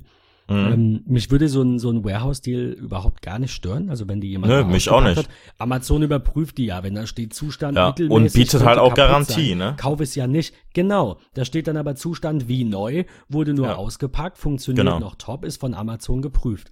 So, ähm, und wenn das bei mir nicht funktioniert, sage ich das du, du, du und ab geht's nach Hause. Und auch jetzt in Frankreich kaufen, kein Problem. Kreditkarte bezahlt, das ist sehr, ähm, oder das ist ja, die kleinste Hürde. Im Ausland bei Amazon muss man über Kreditkarte kaufen, nicht so wie bei uns in Deutschland mit Bankeinzug. Aber kein Problem. Ähm, Google Translator benutzt, habe da so ein bisschen gesurft, habe mir die Sachen da angeguckt äh, auf der Seite von Amazon Frankreich. Sache geklickt, dann stand da Lieferzeit erst am 20. Dezember. Da dachte ich, oh Gott, das war jetzt vor fünf Tagen und jetzt kam irgendwie gestern schon die E-Mail nach vier Tagen, ja, ne, das NAS-System ist auf dem Weg zu dir. Also auch mhm. absolut kein Problem. Man darf natürlich kein Prime erwarten, dass es am nächsten Tag da ist. Dann Versand dauert halt vier, fünf Tage, aber auch mit DHL, also alles super. Ähm, wie das da mit der Rückgabe ist, weiß ich nicht. Ähm, ja gut, aber du wirst ja in der Regel, wenn du die jetzt nicht zurückgibst, wovon wir ausgehen, wirst ja. du im Garantiefall ja erstmal dich an Synology, Synology selbst genau. eben wenden und äh, da die Garantie in Anspruch nehmen und für den Fall, dass das aus irgendeinem Grund eben nicht klappt, dann würde die Amazon ja eben äh, mit Rat und Tat zur Seite stehen. Also so genau. kenne ich das. Die sagen ja. auch, früher haben die gesagt, schick einfach alles zurück. Äh, äh, uns ist egal, Garantiegewährleistung interessiert uns nicht, solange das nicht zwei Jahre alt ist, diskutieren wir mit dir nicht. Das war, wie gesagt, jetzt kein Platz in dieser Folge, aber das war kulant, sehr kulant. Mhm. Mittlerweile ja. ist es so, die sagen, wir haben einige Hersteller, da wissen wir, die machen es über die Garantie ohne Probleme. Also tauschen wir es eben nicht mehr direkt aus. Heißt, Hersteller geht vor. Das ist das, was mittlerweile so überwiegend bei Amazon die, die vorherrschenden Aussagen sind. Aber ich habe jetzt vom Synology, äh, von der Synology-Garantie noch nichts Schlechtes gelesen und gehört. Also nee, ich glaube auch nicht. Also no. ich ich habe auch noch nicht viel gehört, dass diese NAS so unglaublich viel umgetauscht werden. Das ist ja immer so das Gute. Absolut, ne? gar nicht. Also ich ähm, habe auch schon ein paar davon verkauft, die schnurren alle. Null ja. Probleme. Kein einziger Garantiefall ja. bei, weiß ich nicht, 10, 20, weiß ich nicht, Geräten. Ja. Null. Ja, und ich habe mich dann halt jetzt für die 916 Plus entschieden, weil die dann halt auch ange ne, annähernd an diese 1080 äh, ähm, Transcoding gehen und ähm, ja, weiß nicht, da steht ja auch bei gewissen Bitraten, welche Bitraten das sind, weiß ich nicht, vielleicht finde ich es heraus, dann kann ich es euch nochmal sagen. So in, in die Richtung 60 Frames, aber ja, wir sind ja heute auch. auch noch nicht so weit, dass dass viele Filme 60 Frames haben. Also es sind Nein. ein paar YouTube-Videos, da geht's jetzt los. Ähm, ja, aber die streame ich mir ja nicht von meinem äh, Synology genau, das denke ich runter. Auch. Und wenn, oh. dann geht's ja, es geht ja auch nur um die Live-Transkodierung. Du kannst ja genau. auch sagen, du willst jetzt diese Dinge zum Beispiel auf dein iPhone eben synken. Das geht ja bei Plex auch, wenn man diesen Plex-Pass hat. Wie gesagt, genau. würde ich in einer anderen Folge nochmal ganz im Detail besprechen. Aber wenn man äh, entweder monatlich oder einmalig an Plex Geld zahlt, da wird man quasi Premium-Nutzer, hat den sogenannten Plex-Pass, dann kann man auch synchronisieren. Muss also nicht live aufs iPhone streamen. Ist ja, wie du sagtest, eh blöd, äh, blöd fürs äh, ja. Datenvolumen. Und dann ist es ja auch egal, ob das Ding eben in Echtzeit umrechnen kann. Nur darum geht's ja, ja ob der Film trotzdem flüssig läuft. Ähm, wenn du ihn live schaust, das ist ja dann egal, weil wenn du synchronisierst, kann das auch mal über Nacht transkodieren auf die iPhone-Größe und dann wird Plex das auf dein iPhone oder iPad oder anderes Mobilgerät in der gewünschten ähm, Auflösung auch übertragen. Das mhm. ist ja auch immer möglich. Also von daher geht's ja wirklich nur um live äh, sich eben dieses Videomaterial anzuschauen. Und wer hat denn da, ähm, also sie sprechen auch teilweise von 720p in dieser Liste, bei der, die du jetzt hier gesagt hast, bei der 916 Plus, sagen sie HD. Das heißt, HD ja. wird für die dann 1080p sein. Ja, ja, ist auch 1080. schätze ich mal. Also 4K ist überhaupt bei Plex noch gar nicht die Rede, weil ich glaube, die sehen das genauso ähnlich wie ich. Um wirklich 4K jetzt gesellschaftsfähig zu machen, dauert's noch lange. Also ja, und es bis gibt dahin kaufen wir kein, eine neue. Ja, weil es gibt auch kein 4K Satt-Fernsehen für die Masse. Warum soll man sich dann einen 4K Fernseher kaufen? Und es gibt noch keine, also selbst ich am Rechner äh, kann keine 4K YouTube-Videos gucken, was auch Quatsch ist, finde ich. Und äh, wir, wir, sind halt einfach noch nicht so weit. Wie du sagst, das Videomaterial ist nicht verbreitet, die Empfangsgeräte kommen jetzt so langsam. In zwei Jahren wird das auch so sein. Aber, Aber bis dahin man muss so eine Synology ja auch nicht für 100 Jahre kaufen. Genau. Wir gucken einfach, so. was kommt. Und ich, ich äh, glaube, so gut kann ich dich schon einschätzen. Wenn du einen 4K-Fernseher hast und du brauchst das, kaufst du dir halt einfach eine neue und bietest die andere ja. dann gebraucht irgendwem an. So ja. macht man das ja in der Regel auch mit Technik. Wenn, wenn wir immer darauf warten würden, ne, Thema MacBook, ja, wir warten jetzt noch ein Jahr, bis der Preis fällt, dann fällt der Preis, dann ja, eigentlich könnte nächstes Jahr Touchscreen kommen, es hat jemand gemunkelt. Äh, dann kaufst du ja nie was. Also irgendwelche Kompromisse geht man fast immer ein. Oder du kaufst ja. dir einen Pulli, der nicht exakt die Farbe hat, die du willst. Ja, und willst wenn, du jetzt warten, bis einer kommt? Also, und ne? wenn, also die äh, 916 Plus kann ja 4K transkodieren. Die so, ja, wenn ich das genau, unbedingt möchte, da dann nehme ich einfach den.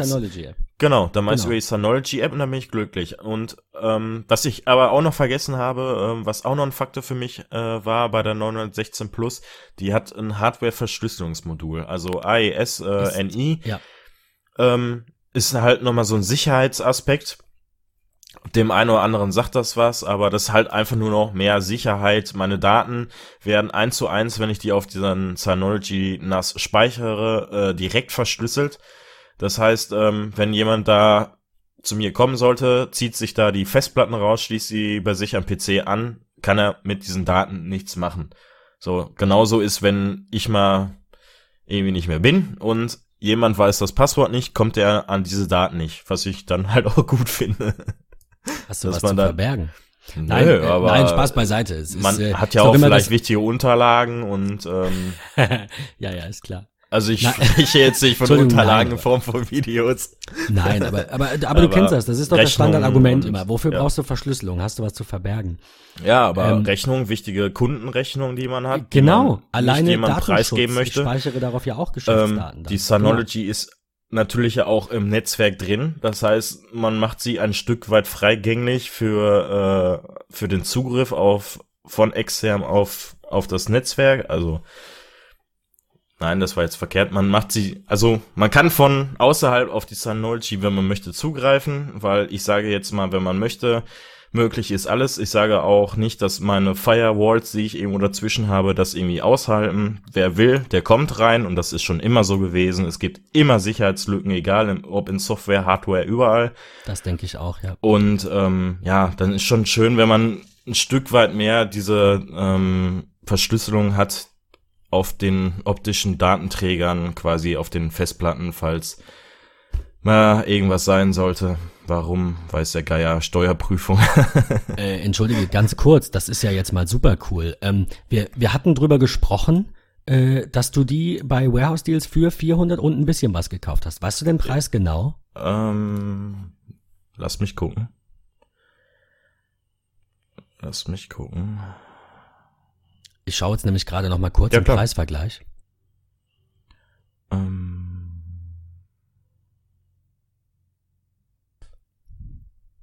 Ja. Montag habe ich gesagt. genau. Ja. Äh, da, da, da, ich weiß nicht, wo die E-Mail hin ist.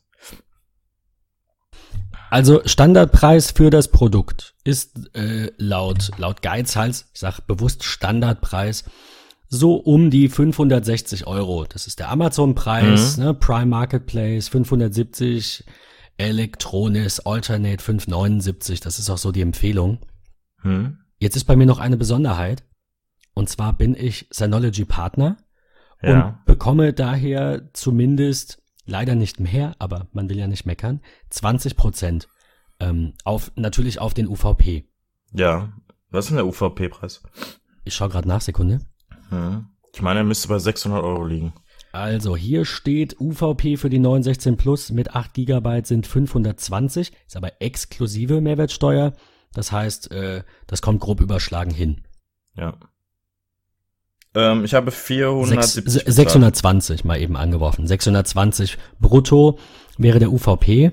Äh, wie gesagt, sind 520 netto.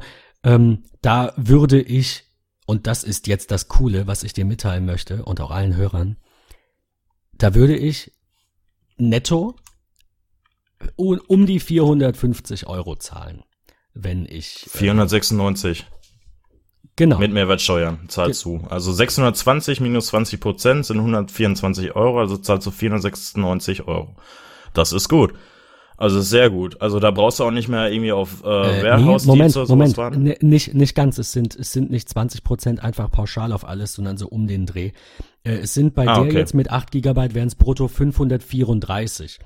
Äh, jetzt wäre das natürlich günstiger als dieses Amazon-Angebot. Äh, also als dieser Amazon-Preis, nicht dein Angebot. Ja, ja, klar. Ja also ich habe jetzt 470, das für ein neuwertiges Gerät. Jetzt habe ich nee, gerade mal auf MyDeals DS 916 Plus eingegeben, weil ich dachte, vielleicht ist das ja wohl im Angebot. Ja. Ist es. Nämlich bei Cyberport für 499 Euro brutto. Die 916 Plus? Die 916 Plus mit 8 Gigabyte und ich lege sie jetzt in den Warenkorb. ja, das ist ja vor einer Stunde. Mal live, 35. das ist der Black Weekend Deal, das ist mein voller Ernst und jetzt kaufe ich noch vier das Platten dazu und dann nicht. ist die Sache gerollt. Das gibt's auch gar nicht jetzt wirklich. Und ich habe mir den Stress gemacht und bin bis nachts 0 Uhr wach geblieben. Ja, Moment, aber Moment, so sorry, wie viel hattest du bezahlt nochmal? 470, also nochmal 30 ja, Euro günstiger. Nochmal 30, dafür musst du zwei Tage länger warten, da kann man nicht jammern. Ja, ähm, ich habe sie ja noch nicht. Also ich muss ja, also ich muss jetzt insgesamt anderthalb Wochen warten und so. Und du kannst sie wahrscheinlich gleich bei dir irgendwo um die Ecke abholen. Nee, Cyberport ist ein bisschen weit weg. Ich werde okay, bei mir nicht, bei mir ist um aber die sag Ecke, mir mal aber ganz kurz, welche Platten hast du denn da rein? Weil da bin ich mir noch etwas unsicher. Die Wet Red. Die die WD Red, aber wie wie groß? Die WD, ähm, äh, Entschuldige, ganz kurz, ja. ich, ich, möchte jetzt doch ausholen für die Hörer. Die ähm, sind auch ja nicht nur unser Plausch sein. WD Red, Western Digital ist der Weltmarktführer für Festplatten, kauft auch ständig andere Unternehmen, haben sich gerade SanDisk einverleibt und bieten jetzt auch SSDs an, die wir hoffentlich bald mal zum Test im Blog haben. Ich habe schon gefragt, noch kam keine Antwort, das ist erst ein paar Tage her. Ähm, die Red-Serie ist ganz bewusst für NAS oh. Gemacht, für den 24-7 Dauerbetrieb. Es gibt noch eine Pro-Serie, die ein bisschen mehr Cache hat, aber auch erst ab der, ich glaube, 6 Terabyte Platte. Die kleinste in der Pro-Serie sind, wenn ich mich jetzt nicht irre, 4 Terabyte. Da ist der Cache aber nicht äh, höher. Was die Pro-Serie macht, ist, sie hat 7200 Umdrehungen statt 5400 Umdrehungen. War aber dadurch wird sie lauter. Aber dadurch wird sie lauter. War für dich also auch kein Argument. Also du äh, Ach, auch mir war das Pro egal. Kaufen. Also ich stelle ja. das sowieso ins Arbeitszimmer irgendwo in die tiefste Ecke und ähm, die Festplatten hört man ja nur, wenn man drauf zugegriffen Ach so, entschuldige, du hast die Pro also gekauft. Nee, ich habe die äh, Red, die normalen, die. Okay, Nass. nicht, ja, nicht die Pro, genau. Nee. Nein, die Entscheidung hatte ich auch relativ schnell gefällt, weil ich einfach gesagt habe, äh, nein, äh, brauche ich nicht, will ich nicht. Und ähm, bei den Red gibt's halt auch noch, äh, ich glaube, drei Jahre Garantie, wenn ich mich jetzt nicht irre, also verlängerte Garantie. Genau, auch. bei den Red sind's drei Jahre Garantie und bei der genau. Red Pro, das wäre ein Vorteil, sind es fünf Jahre Garantie. Ähm, das, das mal am Rande. Aber äh, welche, sorry, nochmal, welche Größe hattest du äh, gewählt und warum? Ähm, ja, ich hatte jetzt, also äh, jetzt momentan habe ich noch eine 4 Terabyte hier liegen weil die bis dato beste Preis-Leistungsverhältnis hatte. weil für eine 4 Terabyte habe ich 160 bezahlt und ich lese gerade für 3 Terabyte bezahlt man 120 Euro. Ähm, wenn für man die nicht im Terabyte Angebot zahlt man jetzt gerade bei Cyberport. Ich weiß, wenn ihr das hört, ist es schon zu spät. Das tut mir leid. Ja. 100 Euro. Also ich würde jetzt ah, wahrscheinlich okay. 4 mal ja. 3 Terabyte mitordern, aber ich bin nicht ganz sicher. Ja, gest gestern gab es bei Alternate ähm, die für 89 Euro, die 3 Terabyte. Aber äh, ich habe es leider nicht, ähm, leider nicht geshoppt, wo ich mich gerade auch ein bisschen drüber ärgere. Nein, also ich hat, hatte die 4 Terabyte, eine 4 Terabyte habe ich hier liegen. Ich werde überlegen, ob ich mir jetzt nochmal dreimal 4 Terabyte kaufe. Bin ich schnell auch wieder bei 500 Euro, 400 Euro. Oder ob ich die 3 Terabyte nehme. Also ist eigentlich egal, aber man sollte schon, wenn, die identischen nehmen. Das ist gerade halt, wenn man da, im genau, RAID-Verbund. Das ist die Frage, eben. Du brauchst ja vier Stück und die sollten genau. gleich groß sein. Müssen nicht, ja. aber sollten. Müssen nicht. Ja. Man kann sie im ähm, den Synology Nest kann man die auch einzeln ansteuern. Das heißt, ihr habt 4 mal 4 Terabyte oder halt auch ein RAID-Betrieb. Wenn ihr jetzt zum Beispiel ein Doppel-RAID macht, zwei Festplatten zu einer, das heißt, wenn eine Festplatte ausfällt, ist die andere immer noch da, ähm, könnt ihr halt dementsprechend aber immer nur so viel Speicher auf so viel Speicher zugreifen, wie die kleinste Festplatte hergibt. Also wenn ihr eine 1 Terabyte kauft und eine 2 Terabyte und packt die in einen RAID-Verbund zusammen, habt ihr nur 1 Terabyte Speicher. Weil beide Festplatten müssen untereinander genau die identische Zahl haben. Wenn man 1 und 2 hat, ist das dann genau ein Terabyte. Wobei es allerdings ähm, auch die Möglichkeit gibt, dieses Synology Hybrid Rate eben zu implementieren. Genau, das, das da ist, das dann ein bisschen anderes, aber, aber, das ist halt, ja. also ich denke auch drüber nach, das zu tun, aber das ist dann halt auch kein echtes Rate. Das darf man auch nicht vergessen. Nein, und das Problem, was man sich dann dabei überlegen sollte, falls die Synology mal wirklich kaputt geht und ihr wollt die Festplatte am PC anschließen, ist es nicht möglich, weil es ein eigenes Dateiformat ist. Wobei Wenn das bei einem klassischen RAID ja so easy dann mit einer Platte anschließen auch nicht getan ist. Also da brauchst du schon. Nein, bisschen, aber ne? bei dem, wenn, wenn ihr SHR, Synology Hybrid RAID nehmt, dann ist es ganz vorbei. Dann geht das nur in einer Synology. Eben, Wirklich. das ist korrekt, ja. Also solltet ihr euch doch schon überlegen. Ja, das ist jetzt tatsächlich die Frage, äh, was ich jetzt mit der Platte mache. Also ich denke, ich würde mich entweder für ein äh, RAID 5 entscheiden oder für ein Synology Hybrid RAID ähm, mit, mit Ausfallsicherheit eine Platte, also eine darf ausfallen. Das heißt, ähm, ich hätte effektiv äh, drei Viertel der Gesamtkapazität zur Verfügung, also 12 Terabyte, äh, mhm. wenn ich, wenn ich äh, vier Dreier nehme. Ich denke, es wird auch das dann werden. Äh, kann ich ja nächste Woche berichten. Ich werde mir das gleich nochmal in Ruhe kurz durch den Kopf gehen lassen, bevor ich, in Ruhe kurz ist auch gut, bevor ich dann äh, zuschlage. Ich sehe gerade, es gibt die Wet auch schon mit 8 Terabyte, aber 475 ist, äh, Dollar. Ja gut, äh, du brauchst, was du brauchst. Also es gibt bestimmt ja. Leute, die das wollen. Ich, ja klar. Ich hatte gerade als Argument noch gehört von jemandem, dass die 3 Terabyte so die ist, die jetzt etabliert ist, die sich durchsetzt als wie soll ich sagen, die, die größte, die auch lange hält. Weil man hat ja immer so ein bisschen Angst, ob berechtigt oder nicht, möchte ich jetzt gar nicht mhm. mal diskutieren, ob das eben, ähm, äh, oder hat Angst, dass das eben bei 8 Terabyte äh, unsicherer ist, diese Daten. Hm. Ich verstehe diese Ängste, ich kann sie jetzt technisch nicht mal begründen. Also doch, natürlich, es geht darum, dass auf diesen Platten, die ja in den Festplatten sind, auf diesen einzelnen Scheiben eben die Daten komprimiert, also kleiner geschrieben werden müssen, dass ähm, mehr Platten drin sind auf gleicher Größe und das ist für die Festplattenhersteller halt noch ein bisschen Neuland. Also das sind so die Argumente, die ich höre. Ne, kauf drei Terabyte, größer würde ich nicht kaufen, weil drei Terabyte haben wir schon zwei, drei, vier, fünf Jahre und die laufen auch gut. Aber ob, da, weißt du, du hast letztendlich hast du eh ein RAID. Du kaufst ja. idealerweise nicht alle vier Platten aus der gleichen Charge, sondern kaufst zwei da und zwei da. Ähm, ist kein Muss, aber ist immer ein Tipp, weil wenn eine komplette Charge mal ein Problem hat und die zufällig gleichzeitig ausfallen, dann bist du leider erst hinterher schlauer. Ähm, aber ich denke, dass, ich denke, äh, da braucht man sich keine allzu großen Sorgen zu machen, dass mal am Rande, was jetzt größere Platten angeht. Nur die sind halt auch noch verhältnismäßig teuer. Und wie du schon erwähnt hattest, ähm, immer zwei Backups auf zwei verschiedenen Orten von wichtigen Dokumenten. Ne? Also Absolut. ich spreche jetzt von Filmen und Serien sind keine wichtigen Dokumente. Und ähm, Richtig. wir können ja, Wir können ja mal äh, vielleicht nochmal ein Special über Plex, NAS und äh, vielleicht Arc Backup machen. Ähm, das Problem gibt's? ist, wahrscheinlich wird dieses Special dann zu lang, aber wir teilen das einfach auf. Weil, also wenn wir über, über Backup-Systeme reden und die vergleichen, ja. sind wir schon mal anderthalb Stunden dabei. Wenn wir nochmal also ins Detail gehen und die NAS-Hersteller vergleichen, ja. Western Digital ja. zum Beispiel hattest du vorhin auch gar nicht genannt. Ich verstehe Gibt's warum, auch. weil die ja, sehr lange sehr schlecht waren von der Software. Ja. Die sollen genau. aber besser sein. Ich hatte sie noch nicht im Test. Ich hoffe, wir kriegen bald eine. Ähm, dann könnten wir das mal machen. Aber alles auf einmal wäre dann so eine Vier-Stunden-Folge. Deswegen vielleicht, wir, wir überlegen uns das mal. Wir schauen mal. Ja. Kriegen wir schon hin. Gut, klingt gut. Ja gut, dann so. ähm, haben Julian und ich uns gemeinsam für die gleiche Synology entschieden, abgesehen davon, dass ich die eigentlich mit zwei Gigabyte kaufen wollte, aber bei diesem Angebot jetzt natürlich Kauf acht Gigabyte. Hallo, natürlich, wird sofort bestellt. Wenn schon, denn schon. Nein, aber ähm, du musst überlegen, sonst kaufst du hinterher wieder einen Riegel und musst umbauen, ausschrauben und Nee, du hast, du hast recht. Vor allem, das ist einfach eine Preisfrage. Der Unterschied ja. waren 30, 40 Euro. Und selbst da ja. hätte ich ja auch sagen können, komm, ist mir egal, aber irgendwann kaufe ich dann viel. halt doch eine für 2000. Und ja. nee, habe ich nicht, will ich nicht, brauche ich nicht. Deswegen, ich denke, die 8 Gigabyte können sich rechnen, weil ja. ich denke, ich sage jetzt am Anfang, ich mache darauf nur das und am Ende bin ich froh, dass ich sie habe. Und gerade wenn dieses Angebot jetzt zufällig besteht, macht das Sinn. Ja, denke ich auch. Äh, zum Abschluss ja. noch ganz kurz, äh, Thema mhm. Angebot. Unser Angebot ist, wenn ihr eine Rezension in iTunes schreibt über Tech Talk, äh, den besten Podcast über Technologie, die uns bewegt, ähm, dann bekommt ihr, wenn diese Rezension von Apple bis Ende November 2016 veröffentlicht wird, da zählt das Datum neben dieser Rezension, dann nehmt ihr an einem Gewinnspiel teil für iTunes-Guthaben und für jede Bewertung hauen wir quasi einen Euro obendrauf.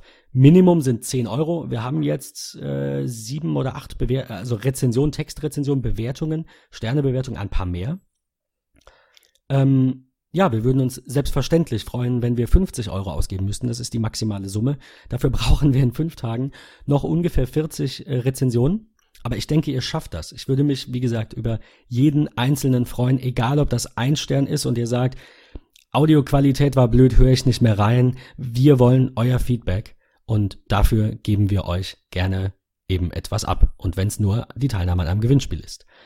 Ähm, ja, ganz, ganz zum Abschluss noch ganz kurz fiel mir dabei ein, als ich mir das vorher notiert habe, dass ich nochmal auf diese Bewertung äh, hinweise.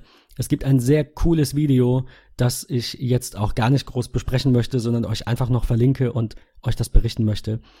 Da waren Entwickler von iOS und Mac Apps, also Apple-Entwickler, in, also äh, Third Party, aber halt Apple, ähm, im, im Apple-System gefangene Entwickler, sagen wir es mal so, waren auf einer, auf einer Konferenz, auf der UL oder UL oder wie auch immer man sie ausspricht, und haben da ähm, One-Star-Reviews vorgelesen, also Bewertungen mit einem Stern. Da ist dann auch so ein Knaller dabei wie die beste App, die ich je benutzt habe. Ein Stern.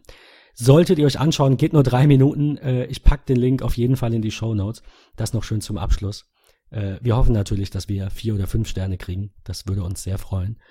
Und ich sag da mal, Julian, ähm, danke für deine Tipps, was die Synology angeht. Und äh, nächste Woche Sehr richten gern. wir gemeinsam ein über, über FaceTime, schätze ich. Ja, danke auch.